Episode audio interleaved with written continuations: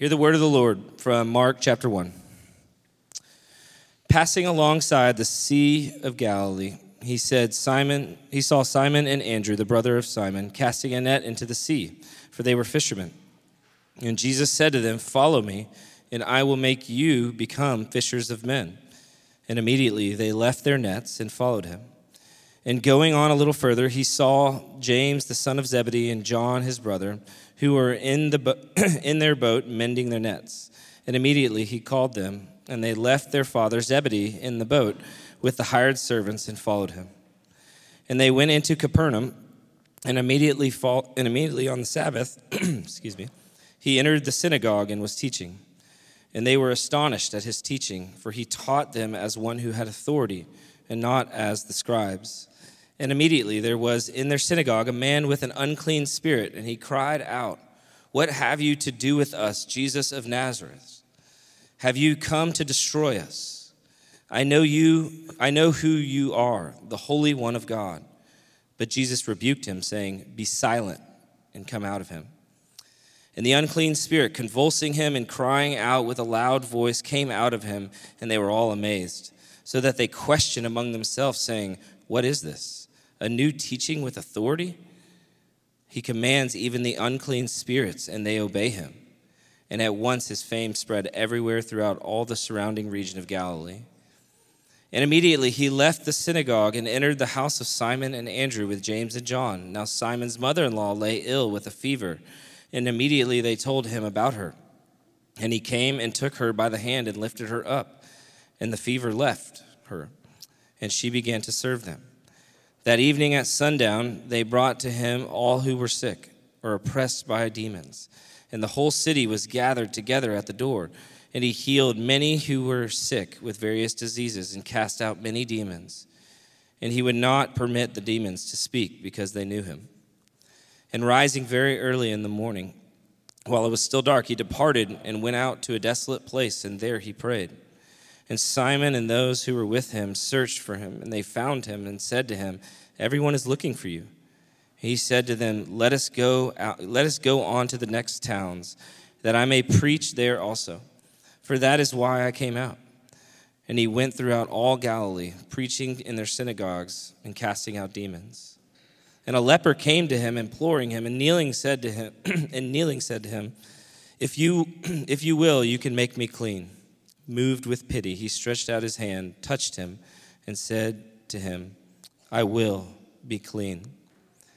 And immediately the leprosy left him and he was made clean. And Jesus sternly charged him and sent away at once, sent him away at once, and said to him, See that you say nothing to anyone, but go, show yourself to the priest, and offer for your cleansing what Moses commanded for a proof to them. But he went out and began to talk freely about it and to spread the news, so that Jesus could no longer openly enter a town, but was out in desolate places, and people were coming in coming to him from every quarter. This is the word of the Lord. You may be seated. Peace be with you. Good morning, Sojourn. Uh, like Matt said, my name is Paul. I'm one of the pastors here. It's a joy and an honor to be with you this morning. It's always wonderful to gather with the people of God, uh, to worship God, to sit under His Word together, to open His Word and explore what God might have for us this morning. It's a huge honor. It's wonderful to see you all this morning. I've had a few people come up to me recently, uh, just kind of unprompted, and say to me just how difficult things have been, not just here at Sojourn. Um, this is just over the past few weeks, my wife's uncle, my brother, uh, a friend of mine from college, uh, just I've had just a number of people talk just unprompted about how hard things are right now. The COVID pandemic that we're still in the middle of has provided, of course, a significant amount of disruption to life as we know it, but the difficulty that we're experiencing in a real way started happening even before COVID.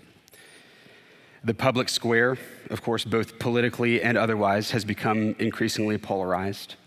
Anger and discontentment seem to be at all time highs. The economic system here in the US and in the West has been growing more tumultuous. Work rhythms and the nature of work itself um, are going through a significant shift. We're currently in the middle of what some economists are describing as the great resignation, as people are resigning from their jobs in droves in search of more fulfilling work. We're in the midst of a global supply chain shortages, leading to things like car companies sitting on billions of dollars of inventory because they're missing chips to finish the cars that they've built. Costco didn't have Uncrustables yesterday for my daughters. I mean, this is a big deal. I was listening to a fascinating interview the other day by a, a, man named Mark Sayers. You may have heard his name. He's an Australian pastor in Melbourne, Australia, uh, who's also a thinker. He's written several books. He's my, probably my favorite cultural commentator uh, who's talking about the culture in the West today. And he was talking about what's going on in the world today, and he suggested that perhaps the biggest change that's happening in the world right now is the shift from a complicated world to a complex world. This is a bit of a longer introduction than normal, but I'm doing this intentionally. Here's how Mark Sayers put it In a complicated system, problems come at us in a relatively linear fashion, and you tackle them one at a time in a logical progression. So a problem presents itself, you solve it, and you move on to the next problem. Picture industrial progress. If you own a factory and you're trying to drive down the cost of the product that you're making, you make several changes at your factory you install a new machine or two, you establish different roles and responsibilities for your management, and voila, the cost has gone down. In a complex world, on the other hand, things aren't linear like that. There's many things happening all at once that kind of affect each other in different and often unpredictable ways. Think of the supply chain shortage. You can think of the auto industry and, and going to purchase a car and being surprised that all of a sudden you're having to think about where microchips are sourced and what materials go into the microchips of the car that you're seeking to buy. Or picture that same factory and enter a whole host of other variables. That, that factory owner notices that a portion of the workforce that holds a particular political view demands a meeting with management to hear out and change certain employment practices. At the same time, a former employee airs out a grievance on social media and you get a phone call from corporate about it. At the same time, supply chain shortages delay the delivery of the last machine upgrade that you've already paid for, and the price of two of the raw materials that you use to make your product keep going up and down by 30 to 50% every four to six weeks. All of a sudden, this 50 something year old factory owner is dealing with a whole host of things that he's never had to deal with before and that he never thought that he'd have to deal with. The more complex world that we live in really comes from the world being a much more connected world. Picture a dinner party. Mark Sayers gives this illustration. Picture a dinner party where you invite 10 people over for dinner. There may be complicated things that arise. Right? Someone might bring up an uncomfortable topic of conversation, or someone might have gone through some sort of painful loss in their family, or someone might spill something on themselves. Some sort of complicated situation will arise that you have to solve. Now, picture if you invited 5,000 randomly picked people from all over the world to a dinner party.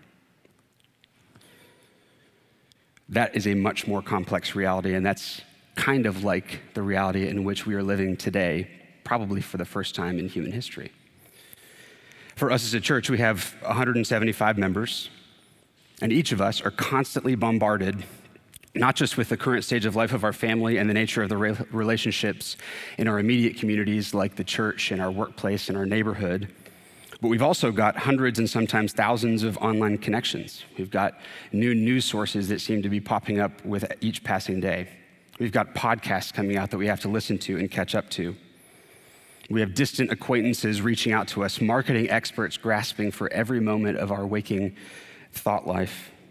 And when you bring us all together in one place and try to explore life together with all of these complex, interrelated stimuli that are speaking into our lives, things get increasingly complex. We are in an increasingly connected world, an increasingly global world, and it's important to note that this connection and this globalization is not necessarily a bad thing. There's many benefits that come from increasing connection. Houston is a firsthand experience of the wonders and gifts of diversity that is increasing in a global, increasingly global age. There's so many promising and wonderful things about how connected we are, the kinds of problems that we can face together the benefits that we enjoy today that weren't, weren't even possible to consider uh, uh, even a century ago. But this also brings with it significant complexity. We're closer to everything in the world, including all of the world's problems. Problems. And even as we are increasingly connected to everything out there, we're sometimes increasingly isolated from the people we're closest to on our very street. Disruption, in other words, is the new environment in which we live. Complexity and disruption. People have been talking about returning to normal for some time now. But the truth is that what we've been used to for some time, in the words of Mark Sayers, is actually abnormal. There was this period during the first couple of decades of the 2000s, the new millennium, during which the cultural belief was that the world was going to move towards this kind of smooth, convenient, high performing, high efficiency world, that things were stabilizing and that we were going to enjoy this stability and prosperity. Now, though, we're actually returning to what the world has kind of always been like geopolitical turmoil, pandemics, economic upheavals. This is actually normal.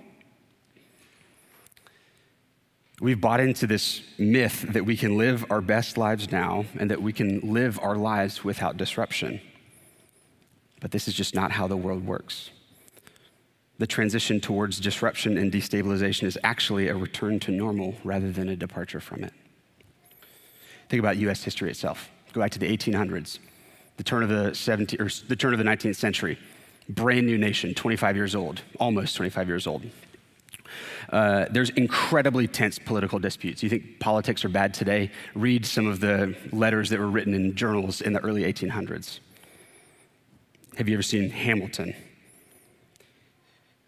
There's rising unrest with slavery and, and trade processes and the expansion of the United States.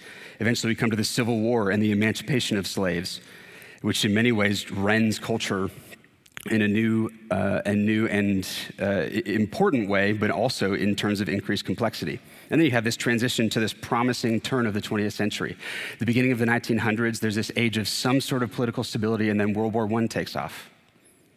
And then you have the, the Spanish flu pandemic. And then you have the Great Depression. Then you get to World War II. Then you have a season of prosperity that then gets interrupted again by this worldwide trade crisis, the oil crisis. Then you have the age of hippies and societal, moral, and ethical turnover. You have the Cuban Missile Crisis, you have Vietnam. And then you come to the new millennium and okay, it's the 2000s, it's going to turn around, and then you hit 9 11. Then you have the real estate crash. Then you have more political turmoil. And then you have things like power grids failing and a pandemic. And now, in addition to things being normal, we have all of these phenomena which historically have in many ways been geographically or demographically isolated that are now in front of us all the time in an increasingly complex world. There's this myth that we've been trending towards stability that history simply tells us doesn't happen. And as a result, right now, we're kind of in an in between moment. The most recent age of stability has, in many ways, come to an end. We still enjoy some of that I should say we still enjoy a lot of that, but there's other ways in which it's clear that that is coming to an end. And we're kind of waiting to see what comes next. And in, in this moment, we might be in this kind of moment of overlap between this age and what's coming for some time. Usually, this takes some time. If you think about the fall of Rome, um, it didn't, it's not like Rome was sacked by the pagans on Monday and then Thursday was the beginning of the Dark Ages. This, these kinds of societal transitions take time. But actually, there's an example from that moment in history, the fall of Rome, that is significant for us as a church that actually makes the point that Mark Sayers is making today. Are you guys familiar with a man named St. Augustine, Augustine, as we call him? He's a, a, a Christian theologian, big in the fourth and fifth centuries. Um, and he's, this, he's an African bishop in the Catholic Church. And this happens right at the time when Rome has become Christian. About 80 years before, the, before Augustine, Rome becomes Christian. Constantine is saved.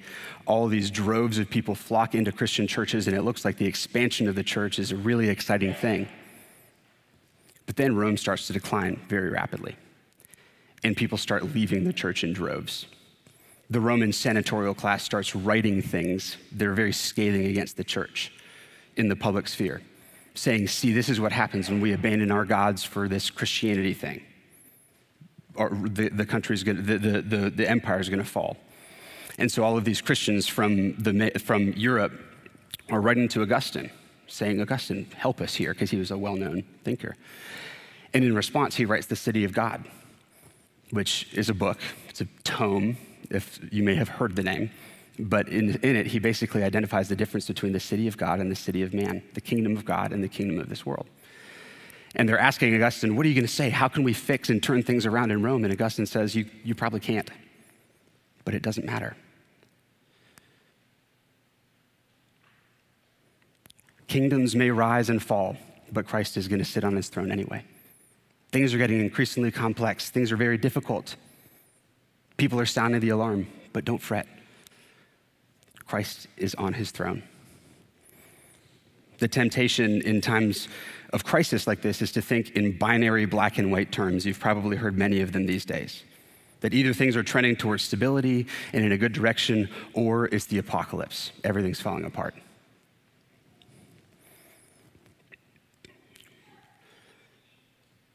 You might think of the story of David, which Adam talked about last week which, which, which highlights the fact that these binary terms simply aren't applicable to the real world. So, the story of David, you might know King David. He's this kind of glorified figure in Israelite history. He's, a, he's an amazing, his reign was an amazing reign, but the story of David is actually really complex.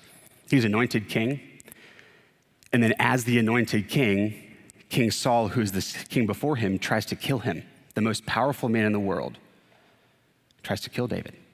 He's fleeing for his life. Then finally, Saul dies, and so everyone's thinking, okay, it's going to get better, it's going to get better. But then Saul's sons start causing problems. And so David actually has to mount this kind of guerrilla warfare attempt to seize power in Israel before he comes to the throne. And his reign is one of complexity, where things are good and things are bad. And then David himself gets himself into trouble a couple of times. But in the middle of this story, think about David's wonderful devotional life. We have like half the Psalter is written by King David in times of distress and duress as he is navigating the complexities of life in the real world. The Psalms are raw, they're emotional, and they're real. The, the, his devotional life is at the very heart of his leadership and engagement with the world. The reality is that the real world is not controllable by us. Nature is not controllable complexity of the world is not something that we can seize the reins of as human beings and take control of and lead the world into a better place. Invitation, the invitation from God in moments like this, when the most powerful man in the world is trying to kill us, right? when things are not as simple and prosperous as we think that they should be. The invitation is to dependence, to acknowledge that we're not as powerful as we like to think we are to let go, to look to God, to depend on what only God can do, because that is where renewal begins. That's where the people of God become ready for the work of God in our midst. The world around us has brought us into this myth that nature is, contro- nature is controllable, that, we sh- that the goal of our lives should be to be as free from disruption as possible. And when you're in control, things feel predictable and that's wonderful, but that's not reality we can only live so long in that illusion, that fantasy, really, before nature gives us a reality check. Before we try to buy a car and realize that it's going to be nine months, maybe, before we get it. Pandemic brings with it mask and vaccine mandates that reveal, that, that push on our individual freedoms. The world around us, maybe even in our own church, seems to have forgotten how to use words that diagnosis that pushes back on your youthful invincibility, the child who develops differently than expected. This age of command and control that we've grown accustomed to in our culture here in the US is seeming very much to be in the rearview mirror at the moment. And while there are real sources of pain and there are things that are clearly not good that are going on in the world, the thing is, as Christians, as the church, when we consider this loss of our sense of control over the world around us, this is not bad news. Instead, this is very much a wilderness experience, inviting us to do what the wilderness does to turn to God in dependence in a deeper way than we ever have before.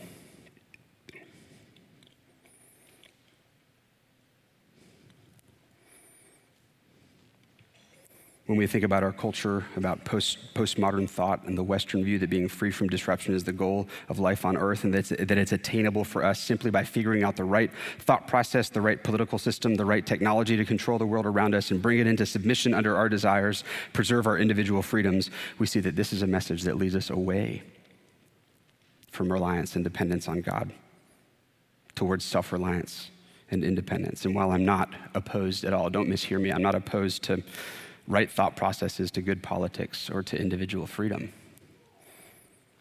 I think that we're getting a glimpse right now of just how shaky the foundation is beneath the view that these things are things that we can achieve ourselves. And as Christians, we must know that this is the message of the world around us. You can do it. You don't need anyone else. Having people around you is nice, absolutely. So, by all means, enter into all kinds of relationships. But remember that ultimately, it's you against the world, and you've got this. It's important to step back every now and then and to examine where the culture around us has informed our view of the good life and what it looks like to get there more than the scriptures, the Word of God. And that's why every week we go to the scriptures together as a church. When we come to the scriptures, we see that the message of Christianity, which centers on the person and work of Jesus Christ, presents us with a very different solution than the world around presents us with.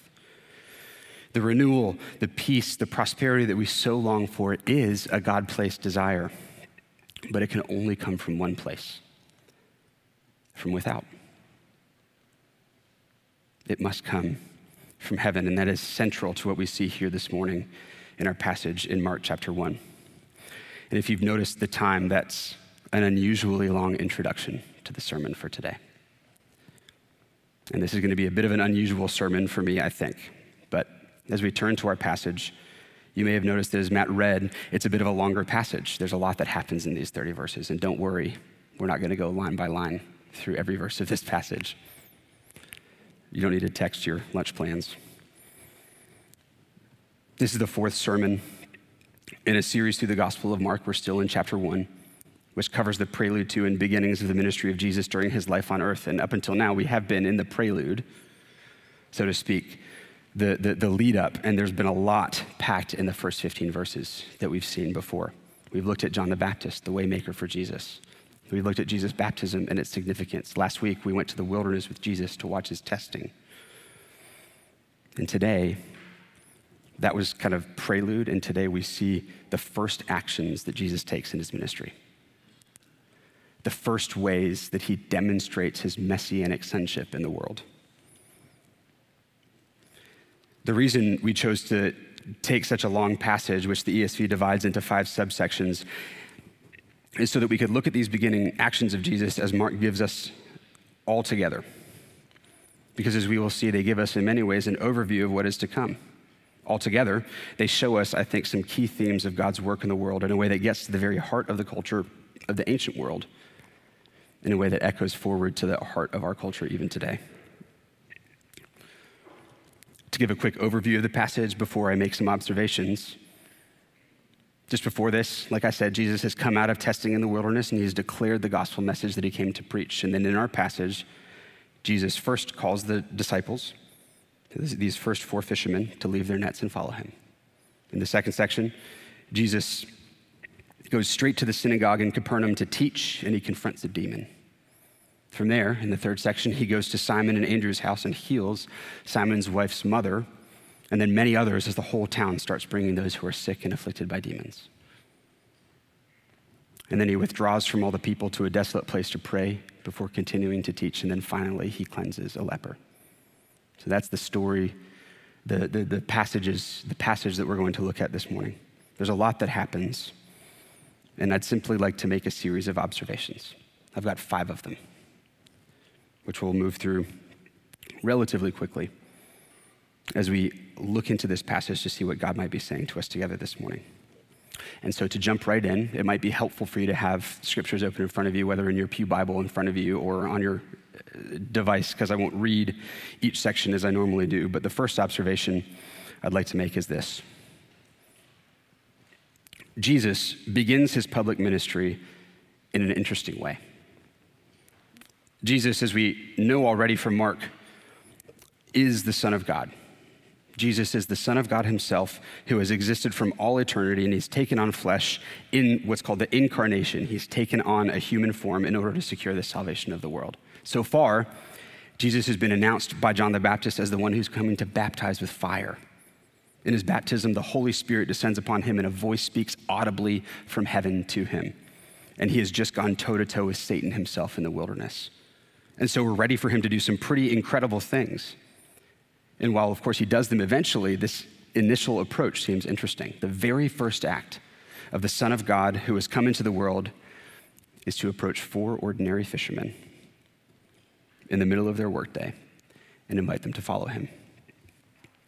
He's here in Galilee, which we saw a couple of weeks ago as this kind of northern backwater region, not particularly known for religious devotion. And of all the people in Galilee, Jesus goes to these remarkably ordinary people. While they would have been faithful Jews, they wouldn't have been highly educated or well known men in their community. Which at first glance may seem like an interesting way for the Son of God himself to begin his public ministry. But what Jesus is doing here, I think, is of critical importance. Right here at the beginning of Jesus' ministry, this establishes the central purpose of Jesus' earthly ministry in a way that looks forward, really, to the conclusion of the gospel narratives when Jesus will send his disciples out to do just this, to gather people together. Jesus has come to begin the work of gathering God's people to himself once again. He calls these disciples to himself, and at the end of his ministry, he will commission them to continue this work of gathering, which he describes as fishing for men. And as you see, uh, the fact that these followers will become fishers of men is, of course, wordplay in the immediate context. They're fishermen, and Jesus says, I'm going to make you fishers of men. But that phrase is actually deeper than simply wordplay. In the Old Testament prophets, the fisher of men image is a key image of what God has told his people that he's coming to do. And it's actually something of an ominous term. It's a term that, that refers to the coming judgment of God. There's a number of references, but just for one example, Jeremiah chapter 16, verse 16, God says, Behold, I'm sending for many fishers and they shall catch them. And afterward, I will send for many hunters, and they shall hunt them from every mountain and every hill and out of the clefts of the rocks. So when Jesus says, I'm going to make you become fishers of men, he's pointing back to the prophets who told that God was going to come send fishermen for this divisive mission of fishing out people and leaving the rest for hunters. Their function, in other words, will be to serve as earnest witnesses to proclaim the nearness of the kingdom of God and the necessity of people to turn back to God in radical repentance because the judgment of God is coming. And the fishing image is a pretty active image. In some of the other Old Testament passages, God uses the phrase, I will place hooks in your mouths. This makes a lot of sense in what Jesus encounters in his ministry and what his disciples will encounter as well. People aren't looking for God people aren't seeking after God. God needs to come to them and yank them and hook them in the mouth to draw them to himself. And that's exactly what Jesus is doing. Jesus is God Himself come from heaven to catch His people out of their wandering and then make them into fishermen themselves so that they can be sent out to go and do the same. And in the way the disciples respond, we kind of see this image getting, uh, getting applied in the immediate context. When Jesus approaches uh, the disciples and calls them to follow him, it's almost like they're grabbed by a hook. Right away, they're drug behind. You know, there's, there's no pause, no hesitation. Immediately, they followed him. The fish, when caught by a hook, doesn't just pause and think, Am I going to swim towards that boat? They get yanked. And that's kind of the image that we see in these first disciples. They don't hear the call to follow and then consider for a time and then come to Jesus. They're caught by the great fisherman and they come after him immediately. And so while Jesus starts his public ministry in this interesting way, which at first may look a bit confusing, we see that this image is a rich image, that it's at the very heart of the gospel. Gathering these ordinary people and preparing them to be fishermen describes what is perhaps God's primary activity in the world that of gathering his people to himself. When Adam and Eve sin in the Garden of Eden, God sacrifices an animal to cover their guilt and shame, promising the redemption of humanity. When God creates a new people, Israel, through whom he would bless all families of the earth, God says to this people, Israel, through Moses, You will be my people, and I will be your God. And here, rather than leaving people up to the task of working their way up to him and redeeming themselves, God himself has come as the great fisherman to gather his people to himself. This is where Jesus begins and it remains, as we'll see throughout the Gospel of Mark, the central focus of his ministry. Observation number two. From this interesting beginning to his public ministry, Jesus then gets to work. When we come with Jesus and his brand new disciples to the synagogue at Capernaum, we're getting ready to see some spectacular miracles. But again, as we look at how Jesus does even these miracles, it, it almost seems, I want to be careful here, but it almost seems like he is hesitant. In other words, Jesus doesn't kick in the door and hit the miracles head on. He kind of slides into working these miracles uh, uh, sideways by way of circumstance. You might think that this one who has all the power in the universe at his disposal would be a bit more upfront with his vivid demonstrations of power, but he's not, which is interesting. Let me, t- let me show you what I mean. So, for first, when he comes with his first disciples, he goes to the synagogue, and why? He goes to teach.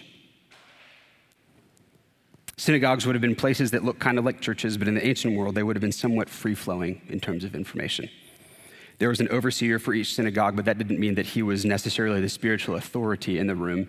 He merely took care of the building and the programs and so forth. Often, ordinary lay people would read scripture and would speak concerning the scriptures. Traveling rabbis and other Jewish teachers, teachers excuse me, were common. Particularly well known at this time was a group of people that we're introduced to in our passage in verse 23 as scribes. These were people who were highly educated, they were highly respected, teachers and interpreters of God's word.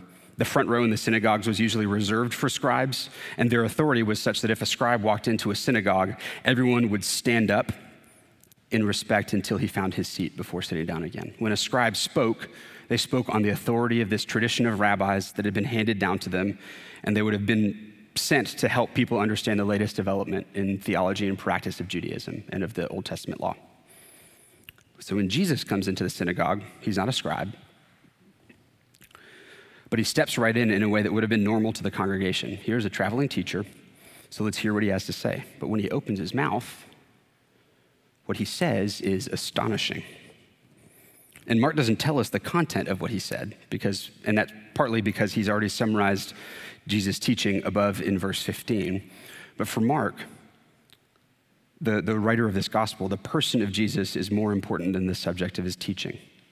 His authority was something they had never experienced before. The scribes had some authority, helping the people to guide their debates and theoretical reflection on the things of God. But when Jesus opens his mouth, his authority was so clear that the scribes are wholly discounted. Verse 22 Jesus taught them as one who had authority and not as the scribes. You hear Mark just basically, the scribes have no authority compared to Jesus. Jesus was not interested, like the scribes, in debate or theoretical reflection. Rather than appeals for intellectual pursuit, Jesus made absolute demands on their lives.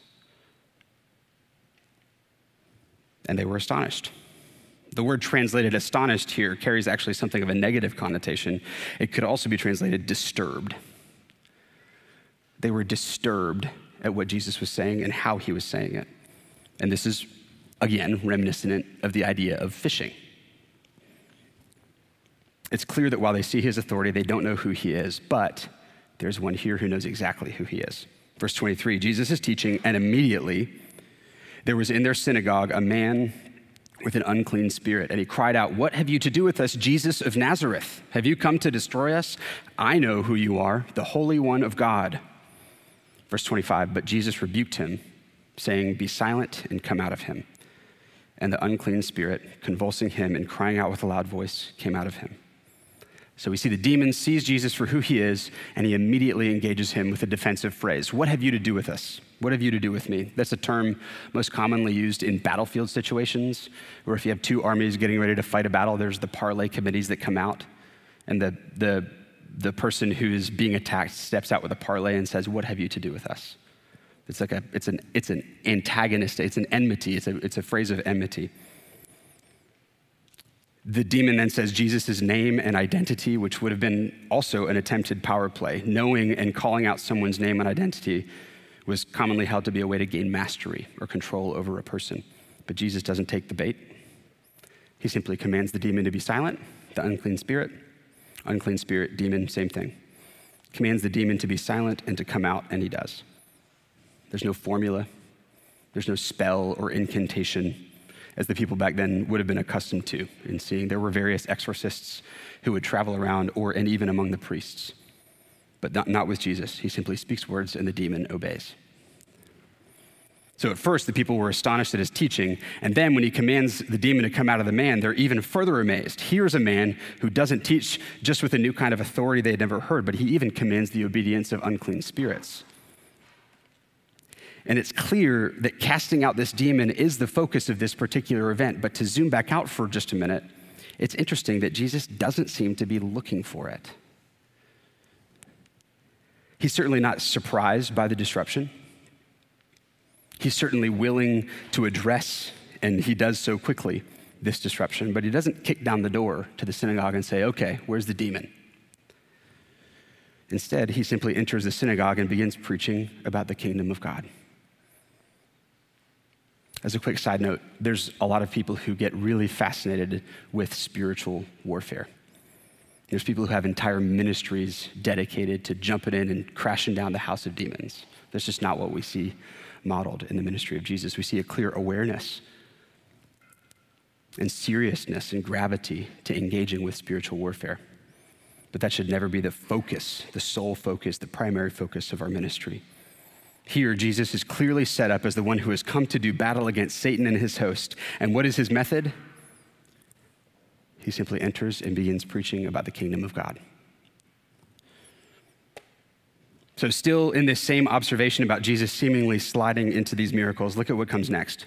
People start talking about him immediately, and his fame begins to spread throughout Galilee. But then, from the synagogue in Capernaum, he and the disciples go to the house of Simon and Andrew to have dinner.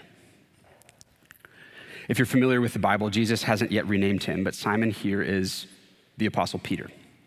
So we come to Simon Peter's house where his wife's mother is ill, and again, Jesus doesn't kick the door in looking for the sick person. His disciples are the ones who come to him to tell him about Simon Peter's sick mother in law. I love the details of this story, um, of this healing and its unpretentiousness. This is Jesus' first healing in the Gospel of Mark, and it's a quiet event. Jesus' name isn't even used in these few verses. He's not looking for renown, there's just a few people present. He's merely showing compassion and grace to a woman in need. And the first recipient of Jesus' healing is this old woman who experiences full restoration to health.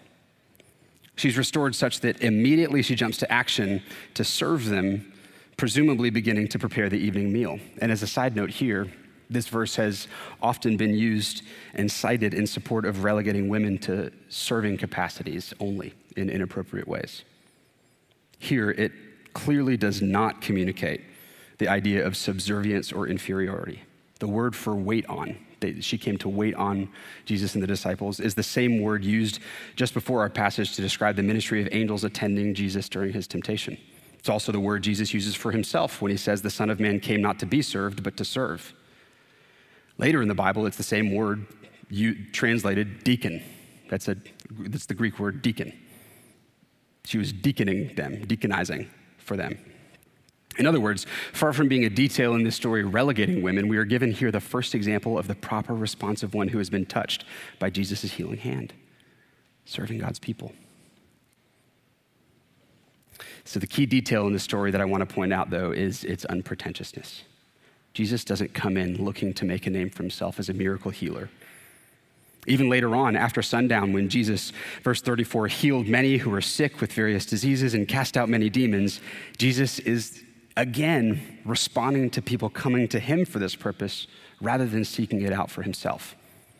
So, in both these stories, when you look at what Jesus is initiating himself, Jesus is teaching in the synagogue about the kingdom of God and the ingathering of God's people. And then he heads to the home of one of his gathered disciples to share a meal with the fellowship of believers. Those are the things that Jesus initiates teaching and fellowship. He's certainly ready to engage with mercy and with power. The miracles certainly do testify to Jesus' identity as the Messiah sent from God to come to seek and to save the lost. Please do not hear me devaluing the miracles of Jesus in the least. I simply want to observe for us that it seems as though Jesus' attention is not on the things that everyone else's attention is on the miracles and the power. Which brings me to the third observation. I'm going to move a bit more quickly now. Jesus is not here primarily to be a miracle worker. As we read on, we see that the next day Jesus rises very early and leaves town, getting away from the crowds, and he goes out to a desolate place to pray. When Jesus' disciples can't find him, they come searching for him, saying, Jesus, where have you been? There's all these people that have been looking for you. You did the miracles and they noticed. So, what are you doing? In other places in the Bible, seeking Jesus is sometimes referred to as an important and very good thing. But in Mark, whenever you see something referred to as someone searching for Jesus or seeking out Jesus, it's always negative. It's used to describe those who are seeking after Jesus to argue with him or to discredit him. It's used to describe those who search for him in order to kill him. Searching for Jesus in the Gospel of Mark always comes with an agenda of some kind. And here is no exception. Peter and the disciples have in their minds what Jesus should be doing, and they think things are going well. The ministry is going as it should. All these crowds are coming. Jesus, why are you missing this? Jesus, however, responds with a word of correction. He's not here to be a miracle worker, he's here to preach the kingdom of God. He's looking for a response in his hearers, and this is not the response he's looking for. Jesus had come to preach repentance and the nearness of the kingdom, but these crowds are thinking only of relief from pain and affliction. All he has received thus far is amazement with his spectacular healing power and authority over demons. He does extend compassion and grace to those who come to him. But this is not his primary purpose. Perhaps this is why he goes back to the wilderness, a place of clarity. Jesus has departed the pla- from the place of plenty and has come to the wilderness to pray. In this whirlwind of activity, he seeks a still point in prayer with his heavenly Father. In the Gospel of Mark, there's three places where Jesus prays. Here at the beginning, where his ministry is being defined. In the middle, just after he finishes feeding the 5,000 and at the end, near the conclusion, when Jesus is in the Garden of Gethsemane just before his betrayal. Each moment is a critical moment in Jesus' ministry. Each of those moments is an opportunity for him to take the easy way out rather than the way of suffering and death. Here is no exception. Jesus' miracles are gaining him great power and acclaim. Jesus could have seized that moment and become a star in the eyes of those who were coming to him for his healing power, for his authoritative demon deliverance. But that's not his purpose. And the fishermen miss it. They look at the crowds and they think, man, this is working. They come to Jesus and talk to him as though he's silly for not understanding this detail. How familiar does this sound? Jesus, you must not be seeing what is happening. This is amazing. Jesus, why are you taking this away from me? Gosh, that's what I really need. We get distracted often by what other people want, by fame and acclaim, by what we think is important, but not Jesus. Jesus knows why he's here. Verse 38 Let us go on to the next towns, that I may preach there also, for that is why I came out. I'm not here to get rich. I'm not here to be well thought of as a, as a miracle worker. I'm here to preach the nearness of the kingdom. So, while Jesus is certainly here to do war against Satan and against sickness and death, he has a larger purpose in mind. He's not here to impress people, he's here to save people by calling them to faith in himself. Which brings me to the fourth observation. When we come to the leper, we see, I think, Jesus' purpose in salvation. We see his purpose, which is to trade places. Here's what I mean. While he's still in a desolate place, a leper comes out to him to ask him to make him clean. If the five sections of our passage were a piece of music, this would in many ways be the crescendo.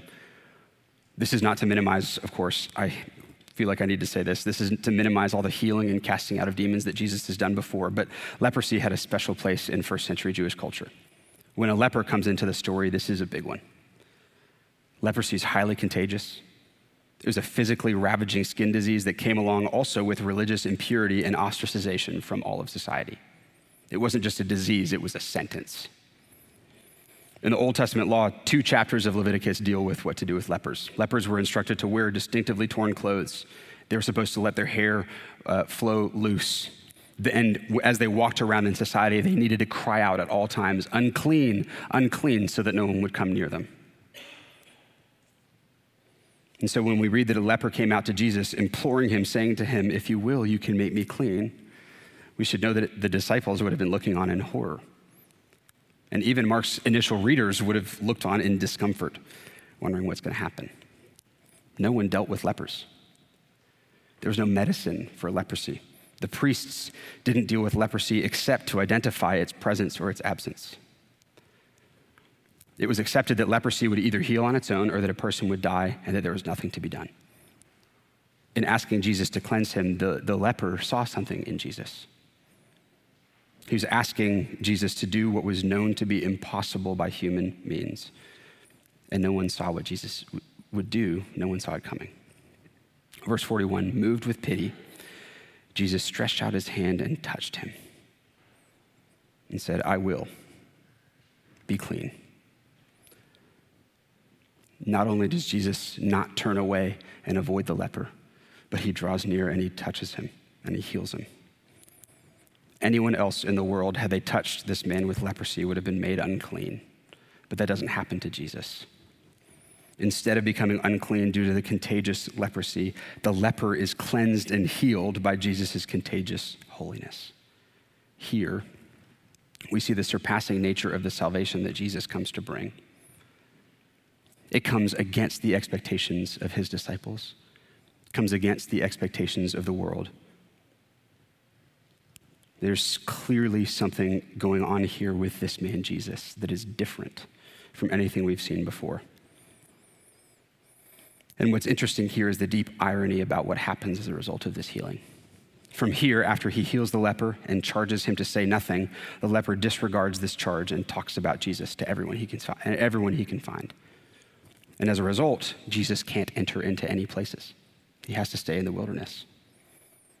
And in this irony, we see the gospel. Jesus has traded places with the leper. In the words of one commentator, Mark began this story with Jesus on the inside and the leper on the outside. At the end of the story, Jesus is outside in lonely places, as we're told. Jesus and the leper have traded places. Early in his ministry, Jesus is already an outsider in human society. Mark casts him in the role of the servant of the Lord who bears the iniquity of others and whose bearing of them causes him to be numbered with the transgressors. This is the story of the ministry of Jesus.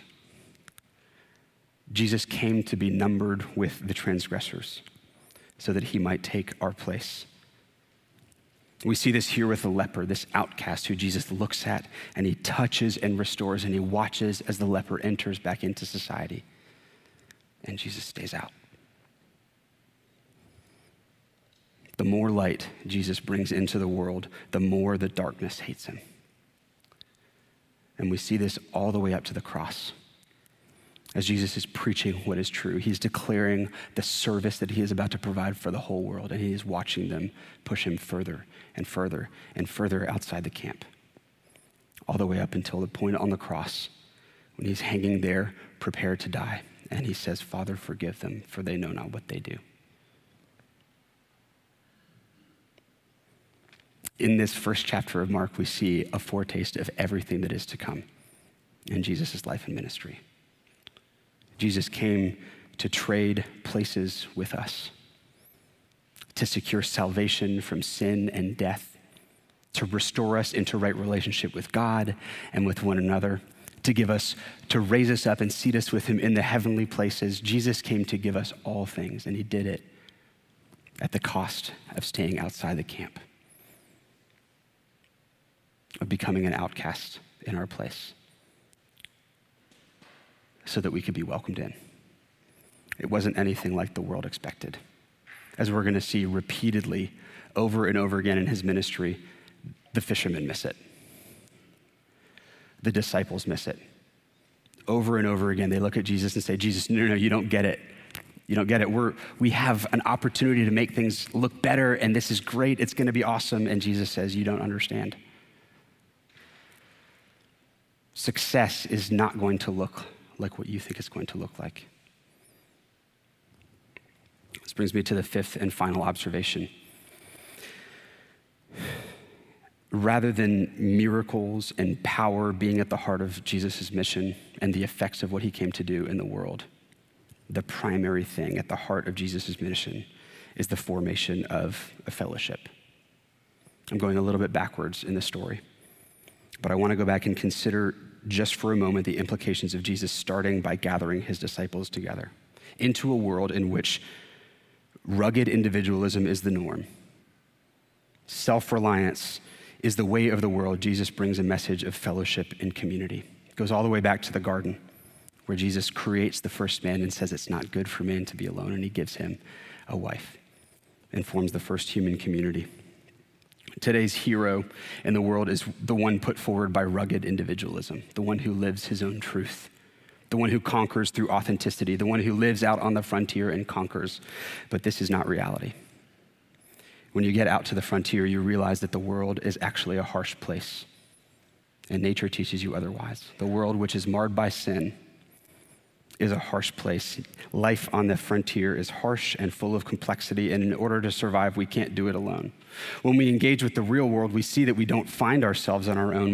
We find ourselves in being connected to those around us, to nature around us. Nature itself, especially when we come into the wilderness, has the effect of gathering us together.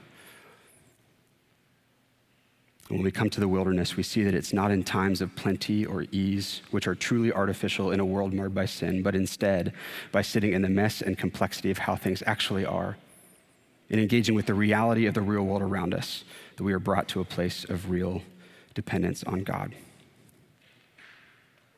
And real dependence of God is not something that we live on our own. At the very beginning of his ministry, Jesus begins by forming the church miraculous power has a vital role to play in the ministry of Jesus, as we see later on. Strategic ministry has a vital role to play in the ministry of Jesus, as we see later on. But everything that follows comes after what comes at the very heart of the Christian message and what Jesus came to leave behind him a gathering of ordinary men, women, and children, depending on him together. Sojourn, I pray that this is what the Lord might teach us in this wilderness season. That Jesus came with power and authority beyond measure. And the way that he chose to conquer all things was not in the way of the world, was not the way of rugged individualism, going out, going out on his own. Before he did his first mighty work, he gathered disciples together to teach them about the kingdom and to eat meals with them. And so, this is my prayer that as a church we would lean into God together, that we would see through our community, our imperfect community as it is, the very design for which God called together people and through which God is going to bring victory and renewal and restoration to the whole world. Let me pray for us. God, Thank you for this morning. Thank you for your word, for this glimpse through the Gospel of Mark at the beginnings of your ministry and through just these few themes that we see that you establish at the beginning of your ministry, Lord Jesus, and that will carry through to the end. Lord, in a moment in which deconstruction is the norm, when more and more things and ideas are being thrown at us, please help us to reconstruct in a way that outpaces the deconstruction that we're in the middle of. We're so grateful for the deconstruction that you come to offer in pulling us away from our individualism, in pulling us away from systems that cannot save us, in pulling us away from self reliance. And I pray that, Lord, in a moment of deconstruction, you would make clear the only foundation upon which our lives can truly be built, the only foundation upon which our community can be built, which is you. Help us to let go and to follow you. Place the hook in our cheek, Lord Jesus, and drag us to you if that's what we need. Help us to yearn and depend and look more and more for what you're doing in us and through us as the world around goes nuts. Help us not to be worried. Help us to remember that you have seen this before and you will carry us through it even now. Through the preaching of the word and sharing lots of meals with one another. We love you. We praise you. In Christ's name, amen.